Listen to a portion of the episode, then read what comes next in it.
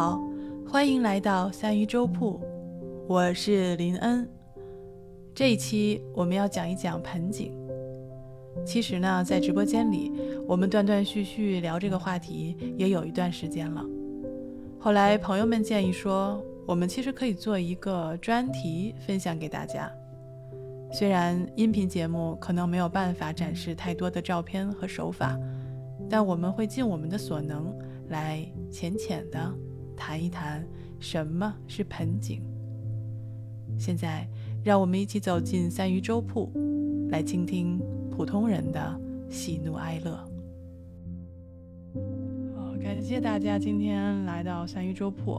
哇，我们今天呢选定的这个题目呢是关于盆景的，就是我们邀请到了我的朋友呃云浦苍台，我们给他起外号叫切尔登，然后他呢也是对这个呃盆景有一些自己的爱好。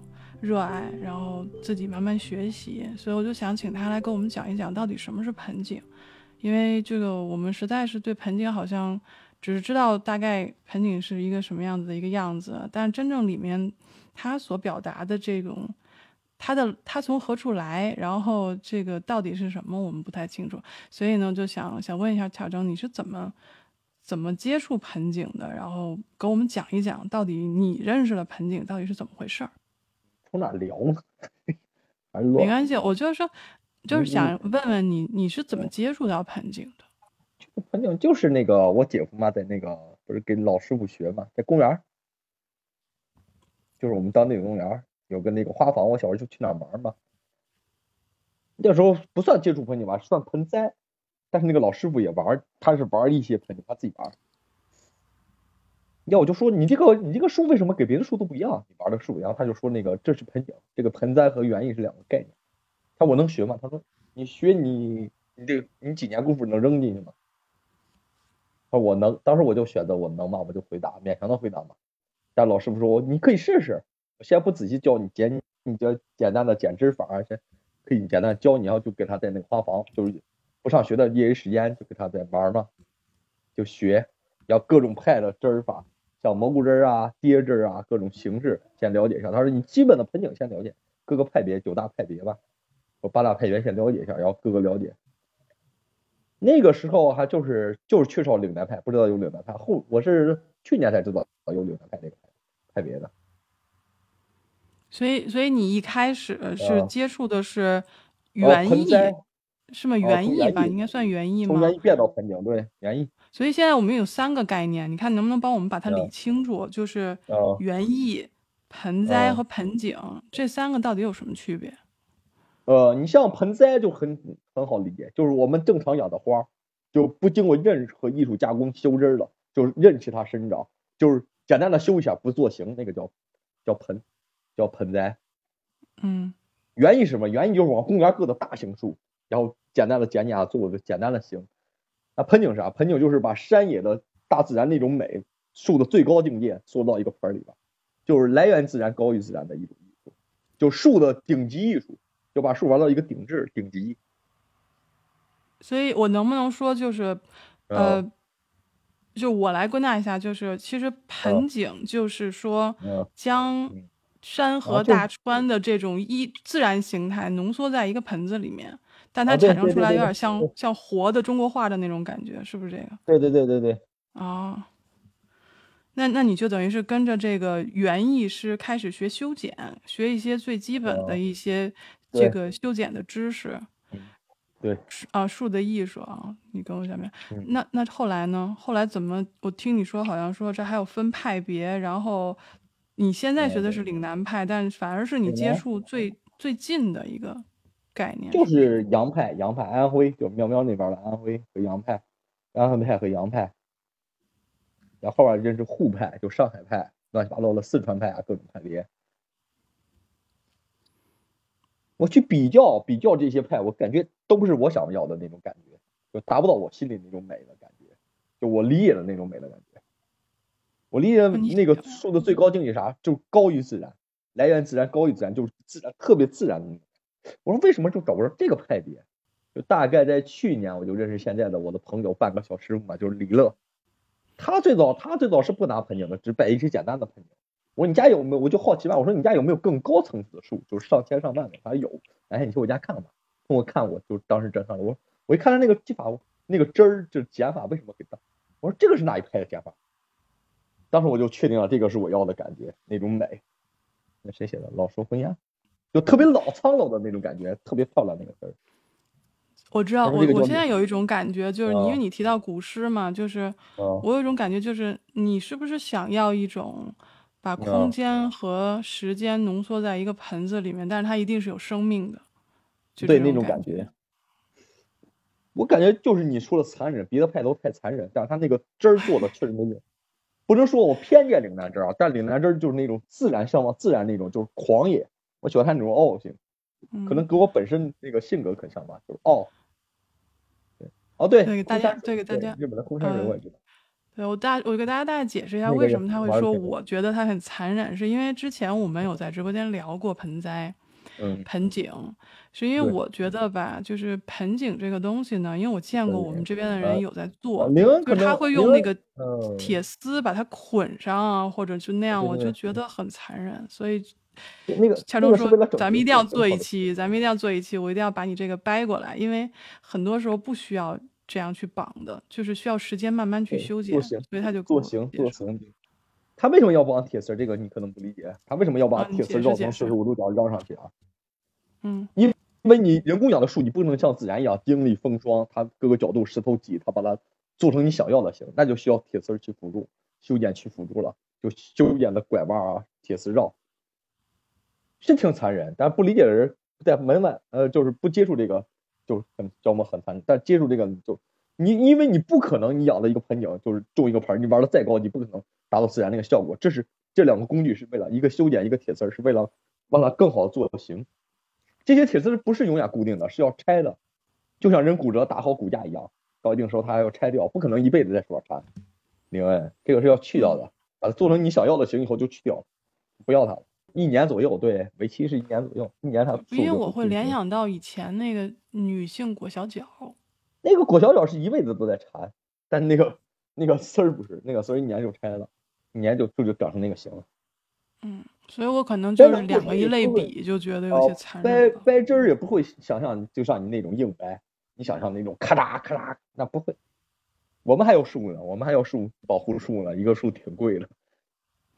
所以一般情况下就是，比如说我们先不说岭南派的那种技法，啊，就是你所知道其他派别的是用这种是用铁丝吗？还是用什么东西绑这种东西？哦，最早是用铁丝儿，最早是用就是棕榈，最早棕榈，后来把棕榈就是麻烦嘛，棕榈绕枝儿比较麻烦，一般都是老师傅才用的，后来就换成铁丝儿。后来发现铁丝儿有个弊端，就是啥，它勒树皮，勒树皮，我勒的时间长了，如果你长时间不拆，它就会把树皮勒死，就把整个树就勒死了。后来就淘汰了。嗯后来发现我们用了各种金属，到底什么好？就是铝丝儿，韧韧染性又好又软，染性合适，它对树皮有没有伤害。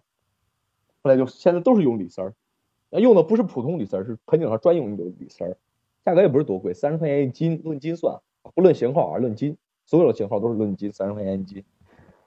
那你你那你后来学的，啊就现在你说的这种岭南技法，你说啊是不用这个的，那它到底是怎么个修法？如果不用它就是剪，靠剪刀剪这些。你像我这个头上这个梅花，你看它这这个拐弯都是靠剪刀剪出来的。比如它长三个枝儿，咔嚓我去一个枝儿，它就往这边拐，因势而拐。就你要哪个枝儿就留哪个枝儿，它就会拐。第二年再从这个枝儿上往另一个方向拐，就靠一把剪刀。但它基本第一年它也要做上丝儿，上丝儿是绝对上丝儿，不可能岭南派也得上丝儿，不可能完全就靠剪刀。就基本型做出来以后，我再做细节的小枝儿，就主干，比如说我想做一个弯儿，想做一个大大闪电、大跌枝儿，或者悬崖临水那种，就是贴水面长那种，它就会先上好型，先做主干，我们都是从主干做起。对，那主干要大概多长时间？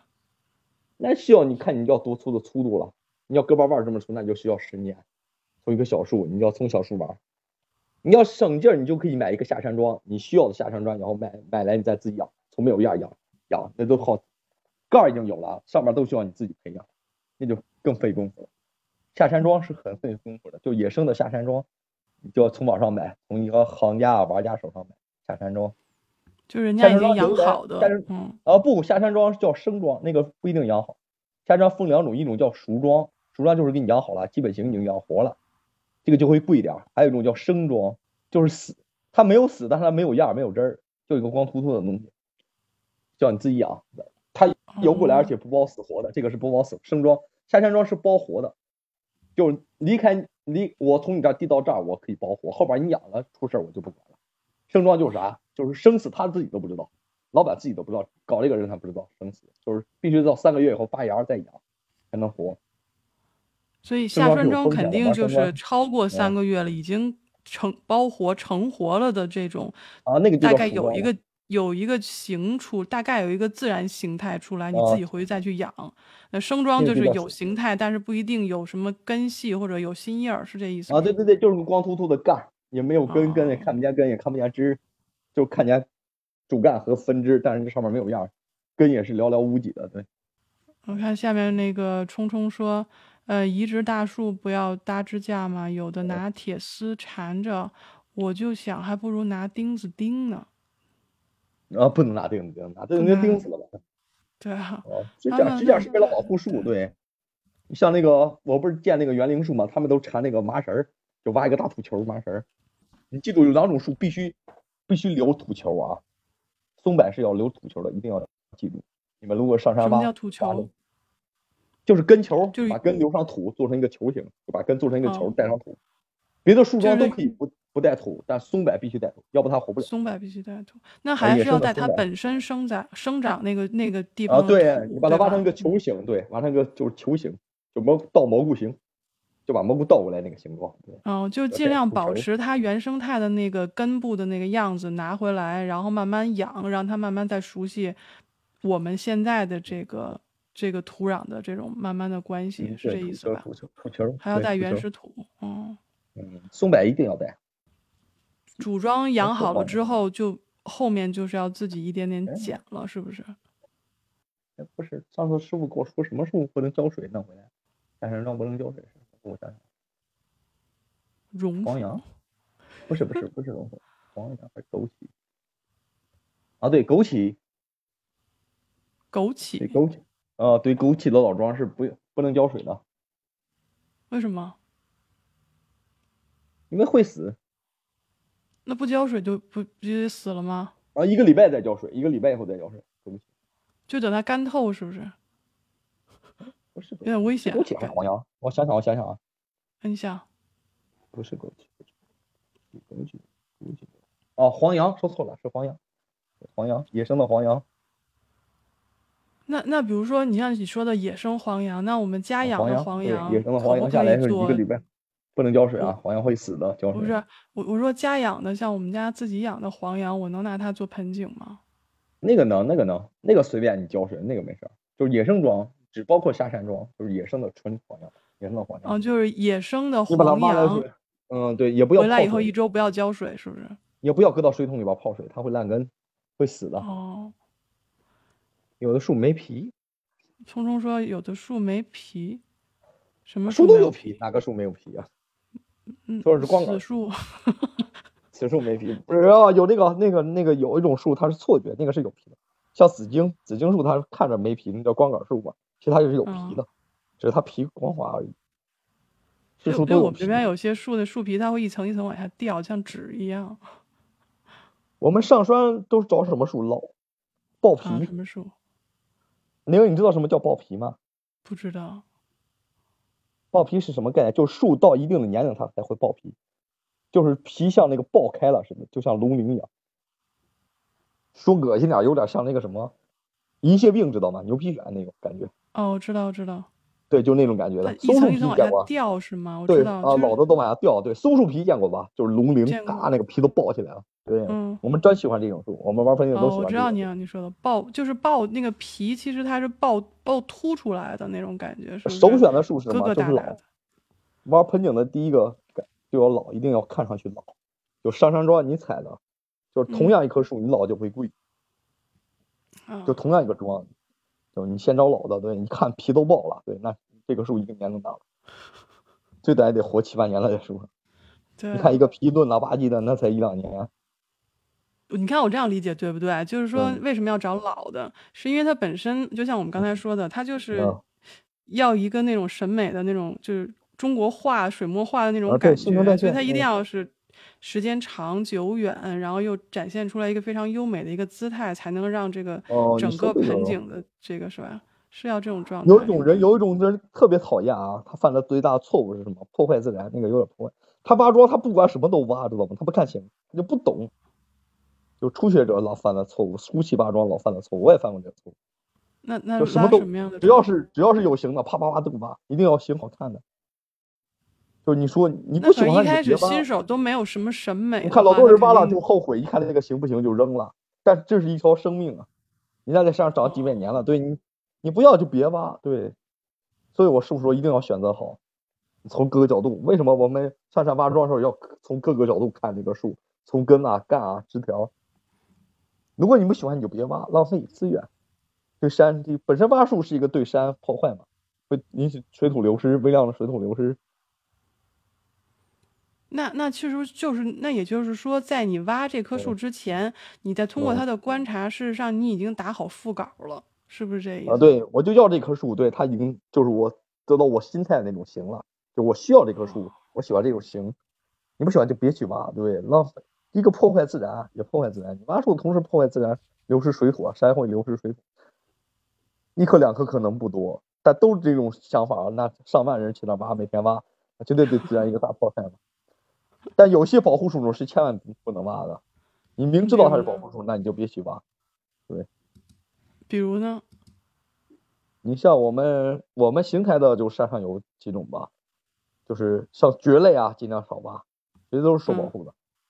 哦，还有我们知名的双生草啊，我们邢台的那个就是，呃，双生花和独根草，我一直在寻找这两个嘛，我想看看我，我不哦，采，我就想看。著名的毒根草就是还有我们 铁线蕨啊，我们我们邢台有的铁线蕨可能也有铁线蕨，一个不起眼的植物，它马上要今年我听查百度了，它马上要列入今年的就是国家保护植物二级植物的名单了。你再说一遍它的名字，铁线蕨，铁线蕨蕨类植物的一种，哦，对，，铁线蕨，嗯，对，还有还有独根草，对，独根草，就你一直在找的那个独根草，是不是？还有太行菊，对我们太行太行菊，菊，这一种菊花太行，菊就是菊树，什么菊花菊？花菊花菊花，对，太哦行菊，这个是去年列入的，前几年还是这个我也不清楚什么时候列入，反正有，这个我也没见过，对，这几种植物我一直在找，所以，所以说现在感觉就是濒危物种就整天在增加，不停的在增加，不停的在就没见过，我把。几乎就是进的太行山附近的，我走能走到的地方都探了，没始终没发现这这几种生物。哦，太行菊我见过，但是我不确定它是不是啊，就我可能见过，但是太行菊，但我不确定它是不是太行应该是看着挺像的那个图案。对啊，就让我想起咱们就是刚之前咱们不是有做一期哦这个高山呃生物多样性保护的这么一个话哦题，啊，对，就是很多冷杉吧，对。就是好多好多东西其实都慢慢没有了，嗯就是觉得挺可惜的。你看，你比如书里面，你原来看过一本书，比如我记得哈，哦就是哦书里面的一些植物，现在会不会已经就没有了？你有遇到过这种情况吗？有有有有，今天我又看见好像在南方有种什么树叫栗什么，哎，挺挺怪个名儿。他说是剩三棵了，在那个地方。三棵，啊，对，白山竹冷杉是现在就剩一棵了，白山竹冷杉，干叶就一棵了。就老百姓当时不知道嘛，砍伐过度。嗯，对，我记得当时说只剩一棵公树了，对吧？哦，对，就觉得哎，好可惜啊，就是好多现在没有繁殖成功。对现在只能在书里见到了，我觉得好可惜，真的么？叫。栗栗子的栗栗什么？栗什么龙什么？叫栗什么龙？挺挺绕嘴个名儿，没记住。长得有点像橘子树。对对，没关系，我们回头查一查这个。我就觉得，你可以哎，查查，我给你打这个字吧，双生花，你可以查查，太阳山特有的植物，双生花，双生花，独根草，对，那这些都可以做盆景吗？还是说什么？啊，这个属于山野草，也可以做盆，嗯，这个应该国家双生花、独根草，有，还有一好像对种特别联儿一样，还有一种特别不起眼的东西啊，你可你们可能见过，但是你们不知道它是国家保护植物。水匪你见过吗？水韭菜是什么？水韭菜，对，就一种韭菜，韭菜科的，但是国家它是保护植物啊，不要乱猜。在南方可能猫喵可能见过，对，就像水边的，就是水边的一种韭菜，但它是国家保护植物。我就听说过水芹菜，水韭菜我没有。水韭菜，对，就是一种水边长的一种韭菜，对。喵喵不要瞎猜啊！他敢拿它做饼，那国家一定会找你，保护植物学家会把你关在关到给你发个小屋，带个金手镯去。对，我们在上面聊，你们下边很热闹嘛，是不是？所以就说，你像我们平时，就是如果说，比如说我吧，我原来是对这个盆景其实是有一定的偏见的。其实说说白了就是不知道嘛，只见过一些图片，但是正经的怎么样去修剪，怎么样去这个，你去接触一下吧。适当接触一下，我觉得可以，都应该稍微接触一下。就比如说，你现在有在做一些什么样的盆景吗？我玩的就是大概基本吧，我才才入才入才入行，我说入行嘛，才入行。后期我会玩一些贵更贵的树种。那你现在有在养的？你现在在养的有几种？养的有七八种吧。比如是哪种？呃，枸杞山茶，枸杞山茶。呃，狼鱼，小叶狼鱼，呃，对接白蜡，黑补茶。你你选择它们的特点是什么？你为什么选择它？好看吧？它毕竟都是名树吧，这些名树。那所谓名树的意思，就是是不是它更适合修剪，还是怎么样？怎么定义这个？呃，盆景第一定盆景第一点啊，一定要选择小叶的，叶越小的越适合做，不要选大叶的，大叶是没有价值的，它不适合做盆景。叶不一定要小，越小的越贵。然后也对哈，因为它已经是微缩景观的那种。如果长出像我们都喜欢小叶，你要长长了巴掌大叶儿，对，那么大叶像滴水观音那个样，那做成盆景它好看吗？好看不了，万一它也缩不小了，对吧？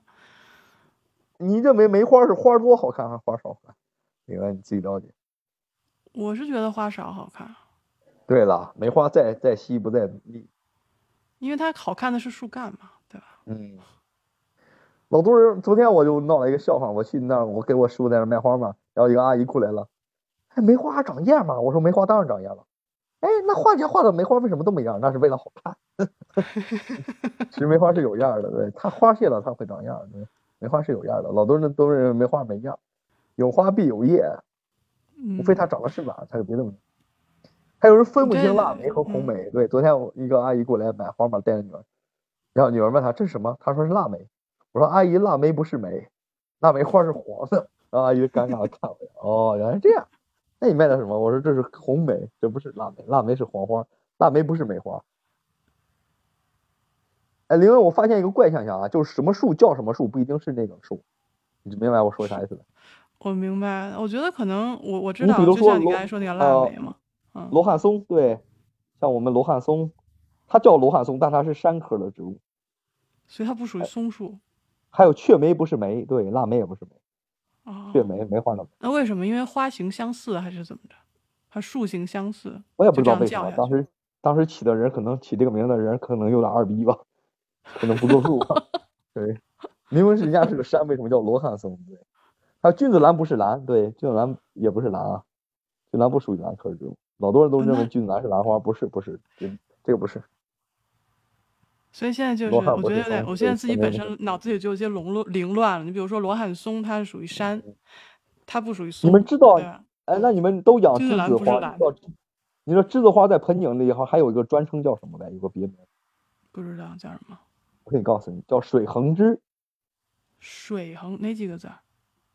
水。流水。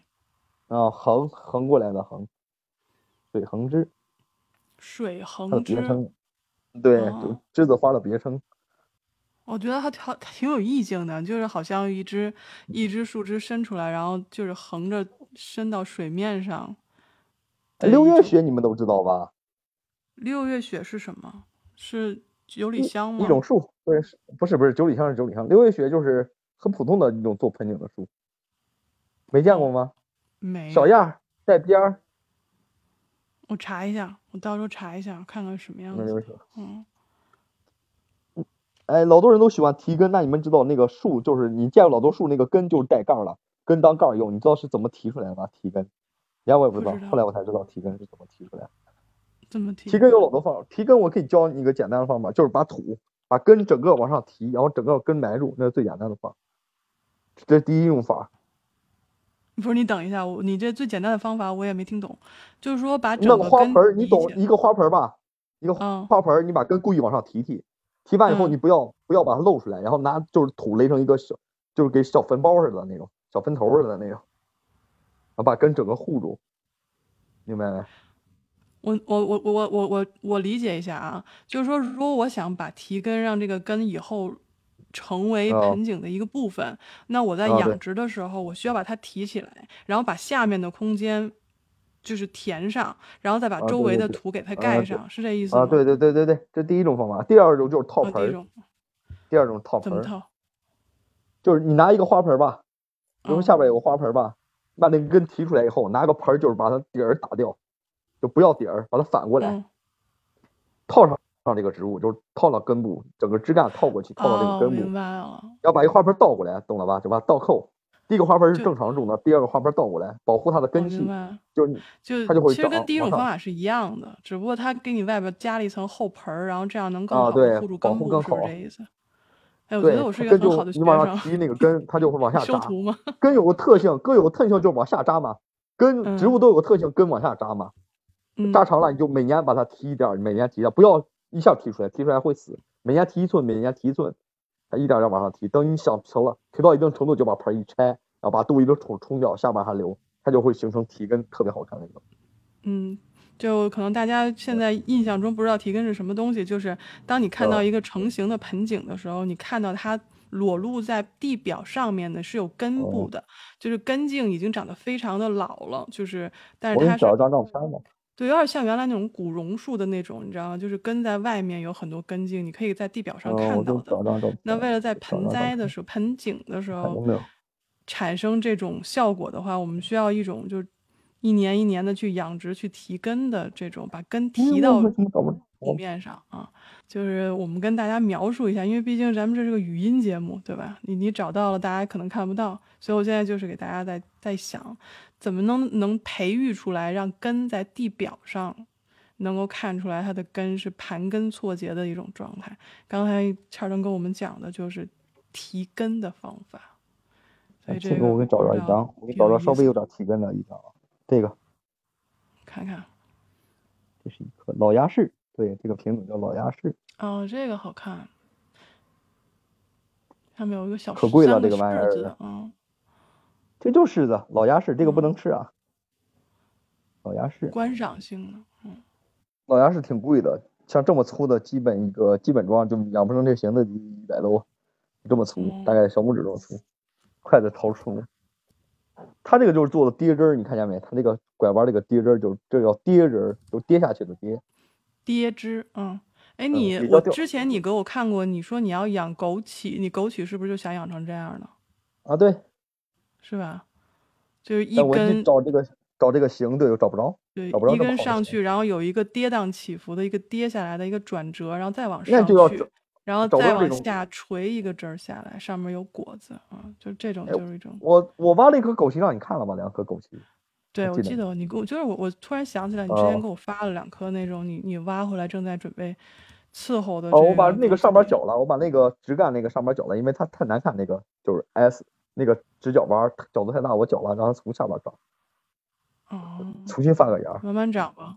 那你像比如说你你挖一棵植物回来，到你养活大概至少要三个月，对吧？你才能知道啊，三个月，对，三个月，三个月发芽不一哦定活，因为有假活嘛，假活，假活是什么意思？就是它它发芽，它是它是靠它本身的能量发芽，假哦，活这那个现象叫假活，啊，它下边不生根这个我知道，等它那个把植物能量耗光，它就死了，因为它没发根，嗯它是假活，那个是假活，它是靠枝干的能量发。对，我知道这个，因为为什么我知道？就是原来我们家有嗯一棵大叶儿榕，怎么扦嗯插都活不了。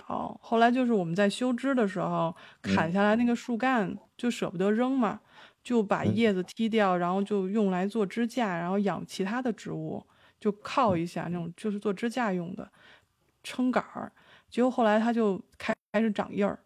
我妈就说那可能就是像你说的假活，用它本身的这个能量再滋一点叶儿，结果它就真活了。就是我们家所有的插在地上的这个大叶儿榕的枝干，因为它是插在植物旁边的嘛，对，榕树是很好活的，对。就活了。所以我们家现在好多大叶儿榕的这种，就是随便插在哪儿，然后浇其他东西，它有水，啊，它就活了。如果嗯给你一棵这样基本原型，你能养成这样吗？用一年或者五年的，就它这个盆景这样的。我不知道，就没有养过，不敢说。我觉得现在就是被你，你自从认识你以后，对植物的这个认识大大的增加。哎，你觉得认为它好看吗？很顽强。我哪个？你是说这个这张照片老鸭翅吗？还是说什啊，么？对，岭南派的我，觉得，我觉得还还可以。我觉得还可以。那你可以我觉得试试，对，那你可以玩玩反正，适当的玩一玩，接触接触。其实我有在养一棵那个黄呃，杨。过程是残忍的，但养好了以后真的漂亮。我对我有一棵黄杨，其实已经养了大概一年两年了吧，所以我就你没给它想做型吗？还暂时没有，现在不知道该怎么做。哪天发给我看看，我给你给你提点意见，去哪行这儿留哪儿这儿。你那个黄杨有多高？黄杨大概是，呃，大概四四十公分左右吧。没有图片，我也不知道什么型。没关系，我到时候发给你，因为就可以修剪。我是觉得，因为我是从扦插开始养的，就是一根枝，扦插活了以后那你知道这个倒贴枝是怎么做的吗？倒贴枝怎么做？它这个蝶，就那个小细枝儿，就是剪呗，往下压，往下压。我不不，这个不是压，就把一个枝儿你把它放长以后，就比如说它嗯从头上冒一个枝儿，它直着长吧，你就需要上丝儿嗯了，往下摸，把它反方向摸，往下摸，哦，我知道了。所以这个东西四十五度角用铝丝儿缠，对，用铝丝儿往下绕绕绕绕成反方向，就按它这个形状绕，大概一年以后它就会定型，然后把它拆掉。我就是这个，就这一点我做不到，嗯就是给它上上上上捆绑这一点，我就做不太，就有点残忍。这个力度要掌握，我就玩断过，对，窝大了，啪就断了。所以就没有不要着急，我师傅说你记住，我我绕字的时候一定要慢，不要着急，一次摸不行摸两次，不要硬摸。玩盆景最记得就是瞎摸，摸不能瞎摸，非得一次摸完，慢慢来，这。这这就是说你们，因为这我们已经说是你们行内的了，就是慢慢来做。可是其实比如说像我这种就外行，嗯然后对盆景也没有什么审美，然后其实见到真的盆景也很少，基本都在图片里见到的。啊，那就比如说像我，我觉得你本身它可以长成一个参天大树，你把它放在一个小盆子里面养，会不会就觉得有点残忍？嗯哦，很残忍，很残忍。你像那个玩盆景的，我们岭南派玩盆景最狠的是哪儿？一个，比如说一个枝干养到手腕这么粗，就大胳膊腕这么粗，不喜欢，咔嚓一剪刀就不要了，再用几十年把它哦养从底下，就达不到我就是他理解的那种美，他就会解掉，毫不犹豫，咔嚓一剪刀。但不玩的人说呀，你真心疼，你为什么要把这个枝剪了？他不理解，为了更美，是为了这棵树更美。所以，所以我能不能这样说，就是一个啊画家，病态美他就是病态，对病态。对一个画家，其实他是用画笔来去描绘他想象中的植物。那你们做盆景的，就是得用一年一年的时间去，就是把画家的完，把画家的画成的树完成了梦，完成了真实，然后真实活在世界上。对，是这个。但我突然，我突然有一种想法，我就觉得做盆景的人吧，他都有一嗯种这种上帝的心理，就是说嗯我要在这里面有一种控制，就是嗯我我就想让你长成这样，你就应要长成这样，有没有这种心态？就是一种 上帝视角，对吧？我有这种你会迷，你比如说你见那个大师做的树，你会迷它里边儿。你第一眼看就是一不理解的人，一棵就是一棵树，但你我呃我一个阿姨特别喜欢盆景，她说大师做出来树跟我做出来树有什么区别？我说你把嗯图无限的，阿姨你把这棵树现在放大，就是你用用那个手机的镜头把它拉开，把它放大，你看人家那个细节，然后阿姨嗯明白了，哦，原来这么美。我说你看盆景不一不一定要看它整体，就看完整体以后，那看上那个每个字的小字的细节，看大师给你到底有什么区别。人家那个角度玩的确实厉害，你不服不行。你比如说就这张照片，你把它放大，对你给你嗯给你放小看就不一样，你把它放大，这每个就就有感觉你知道我刚才才是突然一种什么感觉吗？就是我缩小了，嗯对，我们我嗯们缩小在它底下仰视它，其实它还是一棵就是现实生活中可能是一只很大的树。但呃，是就是你不考虑接触接触盆景吗？就买一棵或者自己修一棵玩玩。我我可以考虑，但我先必须得把这个就是上上上铝丝儿这条这个这个我这个有点过不去，对我必须得克服掉我才行。你看我也接受不了，我说好好一棵树，我也就刚玩盆景，我说好好棵树为什么这么残忍，就跟他就像人骨折似的，非得上个支架。对啊。上丝是为了保护它，知道吧？你不上丝剥树，你拨不了的。那个树是有韧性的，剥不了它呢？它很自然的一个植物，我当时就是这么想的。就比如说我，因为我妈经常，但你不拨它，你达不到你想要那个形啊，就自然那种形，自然就像大自然，就是那个风风水打。知道呀，但是就是一种控制的也在里面。我觉得我可能从小就活得比较就叛逆，然后家里面经常会有一种说法，就是说每一个孩子就像小树一样。然后你你哪根树你长得不好，我就帮你修修。为什么？你说为就为什么玩了？大师为什么要去？啊，你看大师为什么要去山里边就看那些树？他就吸收那些树的美，然后做把它通过人人的手法，就是剪枝啊、绕枝啊，就是说你长丝儿或锯啊，各种去枝啊、截枝，就为了达到大自然那个。但你永远超不过大自然，这种盆景再玩的高级，就哪怕你是大师，你超不过自然，自然是最高的盆景师。嗯。所以你我我能不能这么说啊？因为你刚才有问我说想不想学，我觉得觉得就是很多时候你像很多人是真正热爱的，是因为他真的是认识到了，他真的是了解了，他是真实的了解了这个东西，已经钻进去了，才知道我是不是应该热爱。那我现在这种我根本没进去，我可能就你像真正痴迷的，你像哦哦蔷薇。需要搭架子，就是其实叶子在下面说，他说蔷薇也要搭架子的，缠绕着去成长才会好看。其实很多不光是蔷薇啊，或者是什么，就是藤本类的植物。哦，蔷薇科我有玩，我有玩，我有玩三列修仙菊，我等开花再给你看吧。虽然我没。但是你知道，就是为什么，就是这两个概念不一样，你知道吗？叶子就是你藤本植物，就是你把它拉伸长了以后，就哪怕你不去拉伸它，它也要自己去长的，它一定要就是。拉开了，拉伸了以后才可以长花，才可以茂盛。但是很多时候就是我，我为什么这关过不去呢？一个是说，你这个植物本身，你比如说，呃，松树，它可以长得很大，就是人类在它脚下是仰视它的。那现在你要把它。变成一个小小的盆子，然后你是在俯视它，有一种上帝视角，这个我就做不到。这这这是我最大的心结就在这儿，所以就是我没有真正的钻进去认识它，了解它，我可能现在我还没有办法热爱它，所以导致我可能会有一些偏见。就像刚才欠儿登说的，说那个阿姨她很喜欢盆景，但是她也不知道说。这个盆景好在哪儿？就就好看嘛。可是他不知道里面要耗费多少心力去做。你你有没有碰到过一些，比如像这种因为不了解而产生偏见的这种情况？太正常了。就是人家那棵树卖卖二十，就同样一棵粗度的树嘛，卖二十，你为什么卖几千、几万、上百万？他不理解。嗯。他不理解这个盆景人付出了多少功夫。就我卖了一棵五十的树，一棵小树五十多，他说一百多，他说你为什么这么贵？我说你。我不跟你讨论，也不跟你吵架。你跟我一天，如果你不喊累，跟我一天上山挖树，再养活三个月之间，你要能玩坚持下来，我就算牛，你就知道我付出了多大。然后他就骑着自行车，我说你山地都不要骑，你给我我骑啥车你骑啥，我跑一百六十里地来回，对，一百六十里地，再加上找桩的过程差也要一公里两公里，走都要一公里两公里，从这个山头到另一个山头，从这个桥头到那个桥头，对，我从这个丘陵到另一个丘陵。最少的时候都要一天，会还不一定能找得到合适的树形，是不是？啊，对，你要找啊，满山找。那那你怎么样？就是会挖一棵很大的吧，还是怎么样？你怎么选那个大小？不大，不大，大概就半米，接近手腕这么粗。超过半米的我们不挖，因为带不回来。没有车，你有汽车的话，你也危险，往下背时候危险，因为都靠我们生背嘛，拿书包背。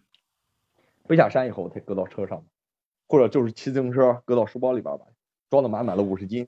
带上工具，加上五斤，工具是五十斤，背回来，骑自行车就山地背回来，都是一天。比如说早起六点多走，七点多走吧，呃，中午到山上就在不回来，在山上吃饭，对，下午五六点或者到七八点再回来。我突然有一种荒谬的感觉，我就说，当时我突然有一个比较荒谬的这个 想法，就是我突然想到，得亏你们这个养盆景的人不多，会不会把山里边的树都挖走？啊，不会不会，因为有些树种是不让挖的，犯法。保护树像松柏啊，像一些保护树种是不让挖的，因为有护林员看着你。嗯，对不珍惜的话让你随便挖，但我们也不会过量挖，就有一定量，会控制，对，必须控制，保护自然嘛，不能瞎挖。所以我们今天就就聊到这个盆景，就是说你嗯不管学什么样的知识，你都其实要花时间、花心思进去，你才能真的是学到东西，才能真的是热爱它。所以今天就是学到很多啊，所以感谢感谢切尔登啊，跟我们分享了又分享了这么多这个有趣的知识，然后也希望大家吧，就是可以多了解一下盆景，然后了解一下，至少了解一下你身边的植物的生长的一个状态，让多多见见身边的这些植物和动物，我觉得生活会更丰富多彩一点。好吧，就感谢切尔登今天的分享啊，感谢。下期是不是聊该聊鸣虫了？有鲸鱼想了。聊想聊鸣虫，好嘞，那我们下期聊鸣虫，好吧？现在大家期待我们可以聊一聊这些这个虫子，鸣虫啊。好，我们今天这个这个分享就到这里了，感谢大家啊！那我们明天同一时间再见。感谢你收听到这里。下周三我们会播出盆景专题的第二期，来聊一聊盆景初学者会面临的问题。如果你喜欢这样的分享，欢迎你在下面留言。如果你想加入我们，可以到三鱼粥铺找我。我的直播时间是北京时间每天下午七点，我会在那个安静的角落等你。我是林恩二二幺赫兹，咱们下期见。